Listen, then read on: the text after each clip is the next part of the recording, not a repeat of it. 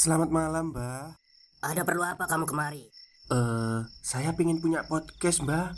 Biar pacar saya makin cinta sama saya. Loh, loh, loh.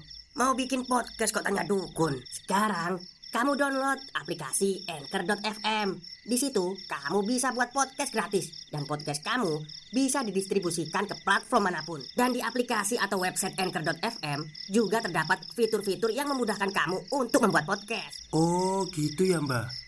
Kalau gitu, saya boleh minta password wifi-nya, Mbak. Buat apa? Buat download Anchor.fm, Mbak.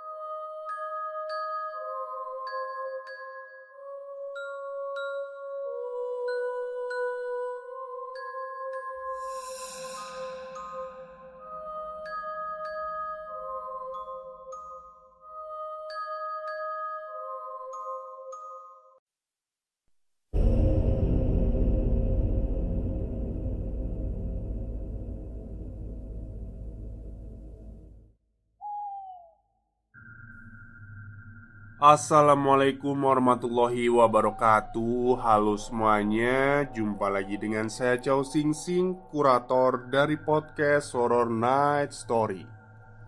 Halo apa kabar semuanya? Semoga kalian semua sehat-sehat ya. Dan seperti biasanya pada siang hari ini Saya kembali dan akan menghadirkan sebuah kisah mistis untuk kalian semua Kisah mistis kali ini adalah lanjutan dari yang kemarin Dari treat horornya Mas Bon Kiong Yang menceritakan tentang jejak. Judulnya jejak ya. Oke, daripada kita berlama-lama Mari kita simak ceritanya. Ucapan Bu Min membuat Pak Darso dan Bu Ani terkejut bukan main. Pasalnya mereka sama sekali tidak diberitahu apa sebenarnya yang sedang menimpa putrinya itu. Tapi, Bu Min, Bu Min yakin ini bakal berhasil. Tanya Dahlia ragu. Insya Allah, Nak. Atas izin Allah Subhanahu wa Ta'ala, dan selama kita berpegang teguh pada keimanan kita, mereka juga makhluk Allah. Ucap Bu Min meyakinkan Dahlia. Iya bu. Sahut Dahlia. Dahlia pun menutup matanya. Mencoba mengkilas balik apa yang terjadi tadi siang. Dahlia dan Pak Darso tiba di depan pintu rumah Pak Surya. Setelah satu minggu lamanya mereka tidak ke sana karena harus berpulang ke kampung halaman. Namun, apa yang mereka temukan di teras depan rumah merupakan hal yang tidak biasa. Banyak sekali jejak kaki anak kecil di sana. Pak Darso yang khawatir bila ada anak-anak kecil yang masuk dan bermain di pekarangan samping rumah, segera berlari di pekarangan samping memastikan tidak ada jendela atau pot bunga yang dirusak oleh mereka. Sesuai arahan ayahnya, Dahlia pun menunggu di depan pintu depan rumah. Tak berselang lama, Dahlia mendengar suara ketukan di jendela depan rumah yang berada tepat di belakangnya. Ia pun terkejut dan menoleh ke arah jendela. Betapa kagetnya Dahlia saat melihat ada seorang anak kecil perempuan dengan wajah yang sangat cantik sedang berdiri di dalam rumah. Anak itu memegang boneka beruang warna putih sambil melambaikan tangannya kepada Dahlia. Dahlia yang terkejut segera membuka pintu depan rumah dan berlari ke dalam. Ia tak habis pikir Bagaimana anak itu bisa masuk ke dalam rumah. Ia pun berlari mengejar anak itu. Dahlia kini berada di ruang tengah Tempat berkumpulnya keluarga Pak Surya dulu. Dek, dek, kamu mau ke mana? Seru Dahlia Sambil melihat sekeliling mencoba memastikan keberadaan anak itu Tiba-tiba terdengar suara tawa dari bawah tangga, tepat di samping dapur. Dahlia segera menuju arah suara tawa itu. Dicarinya di bawah tangga, tapi tak diketemukannya sumber suara itu. Sesaat suara tawa itu terdengar lagi. Sekarang arah suara itu berasal dari tangga. Diliriknya di atas melalui sela-sela pembatas tangga. Di pembatas tangga di lantai dua, dia melihat ada anak kecil perempuan mengintip ke arahnya dan langsung berlari menghilang lagi. Dahlia pun kembali mengejar si anak kecil itu lagi Sesampainya di penghujung anak tangga terakhir, Dahlia melihat anak itu berlari masuk ke dalam ruang kerja Pak Surya. Dahlia tahu betul ruang apa itu. Ia tahu bagaimana ayahnya sangat menjaga ruangan itu agar tidak ada yang memasukinya. Hanya ayahnya sajalah yang diizinkan oleh Pak Surya masuk ke dalam ruang kerjanya. Dengan langkah sedikit ragu, Dahlia mencoba memberanikan diri memasuki ruang kerja Pak Surya. Ia membuka pintu ruangan itu dengan perlahan. "Dek, Dek, kamu di dalam?" Tanya Dahlia kepada si anak kecil itu. Ia mulai melangkahkan kakinya Masuk ke dalam ruangan itu. Dilihatnya sekeliling Tidak ditemukannya si anak. Matanya terus mencari sekitar.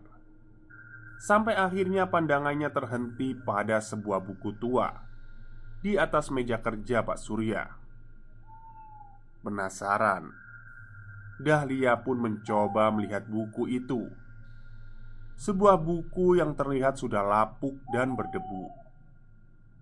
Sampulnya terbuat dari bahan seperti kulit sapi, dan lembaran-lembarannya terbuat dari serat-serat kayu yang halus tidak beraturan, seperti sebuah kitab kuno. Dibukanya sampul buku itu Lembar demi lembar ia perhatikan. Tidak menemukan adanya keanehan. Hanya tulisan-tulisan Dan simbol-simbol yang tidak ia pahami artinya. Sampai pada sebuah halaman tangannya terhenti membuka lembar berikutnya. Matanya terpaku pada sebuah gambar Seperti lukisan yang terukir cantik dengan sketsa pensil sketsa lukisan seseorang. Dahlia tiba-tiba tersentak. Ia menyadari sesuatu. Lukisan itu mirip sekali dengan paras si anak kecil yang tadi ia lihat di jendela. Ya, anak kecil yang menuntunnya memasuki ruang kerja Pak Surya. Di bawah lukisan itu tertulis sebuah nama. Dara 07 garis miring 07 garis miring 77 Dara. Tanpa sengaja Dahlia menyebutkan nama itu. Tiba-tiba saja Dahlia merasakan seakan ada sesuatu yang datang mendekat kepadanya dari belakang namun perasaan tidak nyaman itu membuat Dahlia tidak berani menoleh ke belakang. Perlahan Ia merasakan seperti ada sesuatu Yang menyentuh punggung bagian bawahnya. Merayap pelan menuju ke arah perutnya. Seakan sebuah tangan kecil berusaha untuk merangkul pinggangnya. Sampai akhirnya Diliriknya sedikit ke arah perut Ia melihat sepasang tangan kecil Dengan kulit yang sangat pucat berusaha untuk memeluknya. Merinding dan takut, itulah yang dirasakannya saat itu. Namun, ia tidak bisa berbuat apa-apa. Seakan sesuatu menahan tubuhnya untuk segera bergerak. Ia merasakan tangan-tangan itu perlahan merayap naik ke atas tubuhnya seakan sosok pemilik tangan itu sedang memanjatnya. Tubuhnya masih terpaku. Ia tak mampu bergerak barang sedikit pun. Sampai akhirnya sepasang tangan tersebut melingkar di pundaknya. Ia merasakan ada sesuatu yang mendekat, menghembuskan nafas yang begitu dingin di telinga belakangnya. Lalu, dengan nada lirih berkata, "Kakak." Dahlia hanya bisa terdiam dan menutup matanya takut. Dalam hatinya hanya doa dan dikir yang terus ia panjatkan. Kakak, manggil aku. Batin Dahlia Suara itu terdengar lagi. Mendengar itu seperti mendapatkan kekuatannya kembali. Dahlia berbalik dan melepaskan tubuhnya dari tangan itu. Ia bergegas berlari menuju pintu. Namun sialnya, tiba-tiba saja pintu ruangan kerja tersebut terbanting dengan keras menutup rapat. Dahlia mencoba membuka pintu itu dengan keras. Digedor, ya, pintu ruangan Pak Surya digedor dari dalam, berharap mendapatkan pertolongan. Pak, Bapak, tolong, Pak. Hanya Allah dan ayahnya yang Dahlia ingat saat itu. Dia mengharapkan keajaiban dari Allah, dan tiba-tiba pintu terbuka keras, menghembaskan tubuhnya ke lantai. "Sudah cukup," ucap Bukmin tiba-tiba. "Setidaknya kita tahu siapa yang bawa kamu ke sana." Pak Darso dan Bu Ani hanya terdiam mendengar cerita Dahlia. "Kenapa, Pak? Bu?" tanya Dahlia bingung. "Dara. Dara adalah putri pertama Pak Surya." Kata Bu Min melanjutkan. "Putri Pak Surya?" Dahlia semakin tidak paham dengan apa yang terjadi. Iya, tapi sekarang sudah tidak ada. Pak Darso menjelaskan. Dara lahir pada tanggal 7 Juli tahun 1977 10 tahun sebelum mereka pindah ke sini. Lanjut Pak Darso. Dara meninggal saat usia 7 tahun Itulah yang membuat Pak Surya sekeluarga pindah ke perumahan kita. Loh, Kenapa pak? Tanya Dahlia lagi. Katanya sih untuk menenangkan hati Bu Cahya istrinya Timpal Bu Ani. Tapi sepertinya bukan itu alasan sebenarnya. Lanjut Bu Ani. Ibu sudah curiga Dari awal pindah mereka cuma bawa dua tas gembol. Emang dasar bapakmu aja yang gampang banget percaya sama orang. Apalagi kalau mereka ngaku-ngaku lagi kesusahan. Halah. Tegas Bu Ani dengan nada sedikit emosi. Ya nggak gitu juga bu. Mereka kan memang butuh bantuan waktu itu Timpal Pak Darso mencoba menjelaskan. Iya tapi bapak lihat sendiri kan apa yang terjadi di keluarga mereka? Saud Bu Ani masih dengan nada meninggi. Sudah, sudah. Bu Min memotong Mencoba menetralkan. Sekarang Yang penting adalah kondisinya Dahlia. Lanjutnya Mereka semua terdiam. Masing-masing mencoba menenangkan dirinya. Jadi Aku harus gimana bu? Tanya Dahlia. Bu Min hanya tersenyum sembari berkata Tenang nak. Kamu hanya bersentuhan. Belum sampai terkontaminasi. Jadi bu Lanjutnya lagi. Mandi wajib ya Sama sholat tobat Tegas Bu Min. Itu aja bu. Saud Dahlia penasaran. Ya nggak sampai di situ. Kamu tahu kan bacaan dikir pagi petang? Lanjutnya. Dahlia hanya menggeleng. Bu Min pun meminta kertas dan pulpen Bu Ani segera memberikan apa yang Bu Min minta. Di kertas itu Bu Min menuliskan Al-Baqarah 5 ayat pertama Ayat kursi. Al-Baqarah 5 ayat terakhir Al-Ikhlas 3 kali Al-Falak dan Anas. Dahlia yang melihat itu pun bertanya Sebanyak ini bu?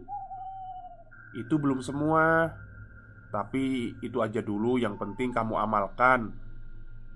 Ucap Bu Min sambil tersenyum kepada Dahlia. Ia pun segera memalingkan tatapannya pada Pak Darso dan Bu Ani. Tersenyum hangat sambil berkata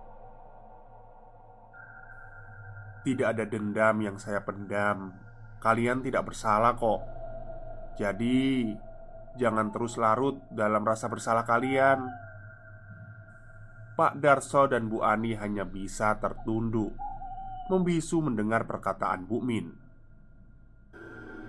Kalian ini orang yang baik Pak Darso, Mbak Ani. Lanjut Bu Min. Kalian harus bisa saling menjaga satu sama lain ya. Lalu, Bu, soal yang tadi Bu Min bilang tentang saya sebenarnya putri kedua bapak dan ibu. Tanya Dahlia tiba-tiba Pak Darso terdiam mendengar itu. Sedangkan Bu Ani seolah terkejut Tak menyangka akan mendengar hal itu dari mulut putrinya. Kamu sudah tahu nak? Tanya Bu Ani. Saya yang tadi bilang bu Timpal Bu Min lagi. Sudah waktunya Dahlia tahu semuanya Iya Bu Min Tapi Bu Ani terlihat gelisah. Tolong Bu.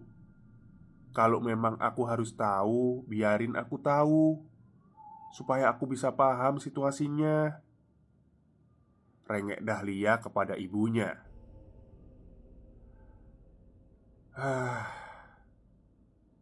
Bu Min pun menjelaskan Dara itu meninggal belum tepat usia tujuh tahun.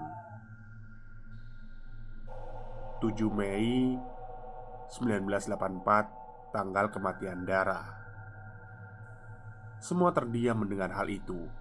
Namun Dahlia seolah terperanjat kaget. 7 Mei? Seru Dahlia. Bu Min hanya bisa mengangguk Seolah paham kenapa Dahlia terkejut Dahlia segera berlari ke kamarnya. Tak lama Ia kembali dengan sebuah buku not kecil. Dahlia meletakkan buku itu di tengah-tengah mereka duduk. Aku nemuin buku ini di laci kamar. Padahal seingatku aku nggak pernah beli buku ini. Pak Darso dan Bu Ani seolah terkejut melihat buku itu. Nah, ucap Pak Darso. Tapi bukan itu yang aneh. Selah Dahlia. Ia membuka sebuah halaman pada buku itu dan menunjukkan sebuah tulisan. Memori gadis 7 Mei 1989 Tak bisa berkata apa-apa Bu Ani tiba-tiba saja menangis. Dahlia tidak mengerti apa yang sebenarnya sedang terjadi. Gadis itu adalah kakak perempuanmu, Nak. Jelas Pak Darso kepada Dahlia. Dahlia yang mendengar itu benar-benar terperanjat kali ini. Kakak, kakak perempuanku. Tanggal kematian gadis sama persis dengan tanggal kematian darah Selabu Min. Ketika itu, Gadis berusia 17 tahun Lanjutnya. Tapi kan Setelah Dahlia bingung. Iya 1989 kamu sudah lahir. 10 tahun ya kalau nggak salah Sambung Bu Min Kakakmu waktu itu berusaha menarik kamu yang terpleset dari lantai dua rumahnya Pak Surya Kalian berdua akhirnya terjatuh di pekarangan samping Waktu itu di sana belum ditanami rumput seperti sekarang. Dahlia bingung mendengar penjelasan Bu Min tersebut. Bu Min pun melanjutkan, "Kakakmu jatuh, membentur batu besar tepat di kepala belakangnya. Kamu selamat, hanya saja." Perkataan Bu Min terputus ia menatap ke arah Pak Darso dan Bu Ani Berharap Salah satu dari mereka yang akan melanjutkannya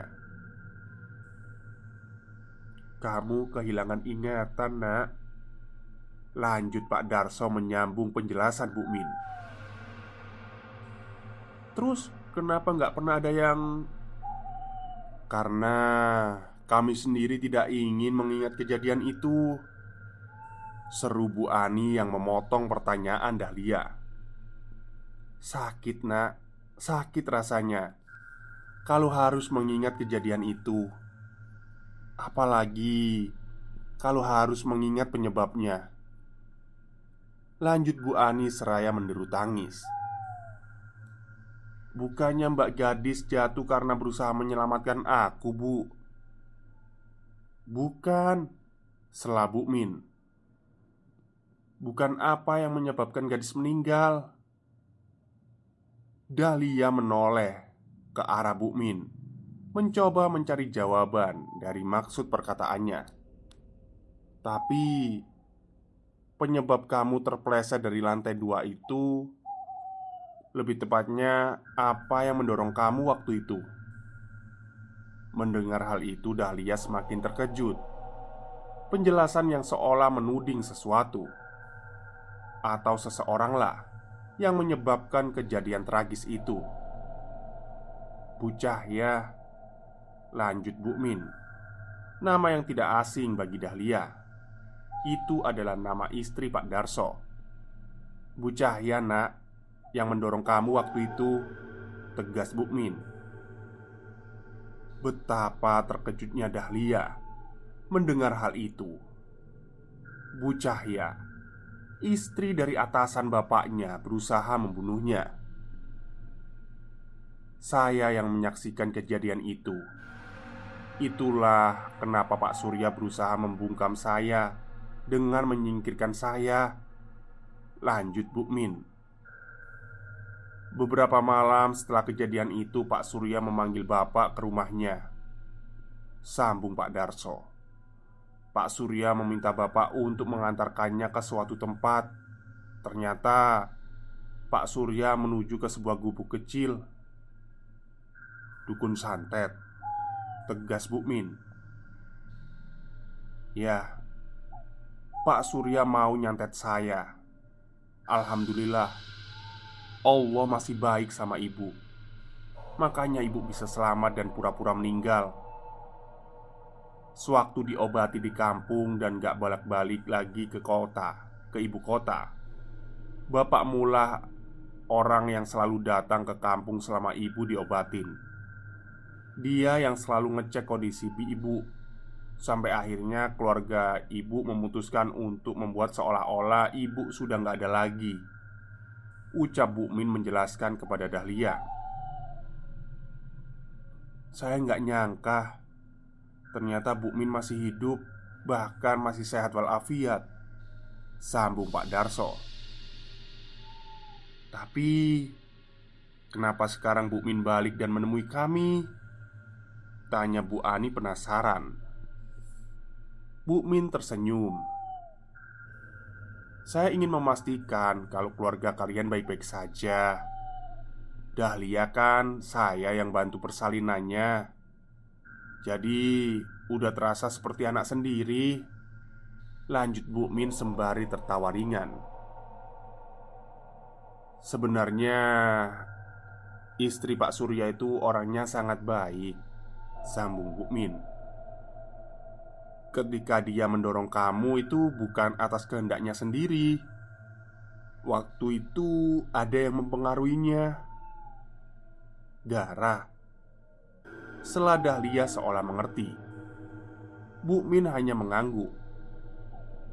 Kamu ingat pak? Setelah kejadian itu Bu Cahaya sama sekali nggak pernah keluar kamar. Tanya Bu Min kepada Pak Darso. Pak Darso hanya mengangguk Namun tetap menyimak seakan tidak paham arah penjelasannya. Sebenarnya Bu Cahaya bukan karena sakit Melainkan Bu Cahaya diganggu sama arwah putrinya sendiri. Mendengar hal itu, semua yang ada di situ terdiam. Seolah nggak percaya dengan apa yang dijelaskan oleh Bu Min.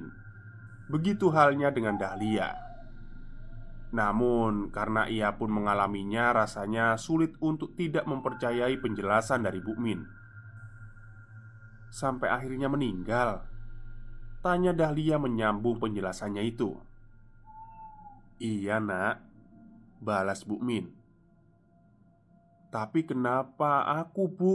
Kenapa Dara mau bunuh aku? Kamu lahir kapan? Tanya Bu Min 7 Juli 1979 Jawab Dahlia. Tiba-tiba Dahlia terdiam usai mengucapkannya. Ia teringat akan sesuatu. Dara. 7 garis miring 7 garis miring 77 Matanya terbelalak seolah mengerti. Tanggal lahirnya? Seru Dahlia terbata. Iya Tanggal lahir kalian sama Tegas Bu Min. Seakan Ingin membuatmu bernasib sama sama dia. Darah juga merasuki tubuh Bu Cahya Untuk mendorong kamu dari lantai dua. Mungkin kamu juga tidak ingat Kalian terjatuh dari jendela Di ruang kerjanya Pak Surya.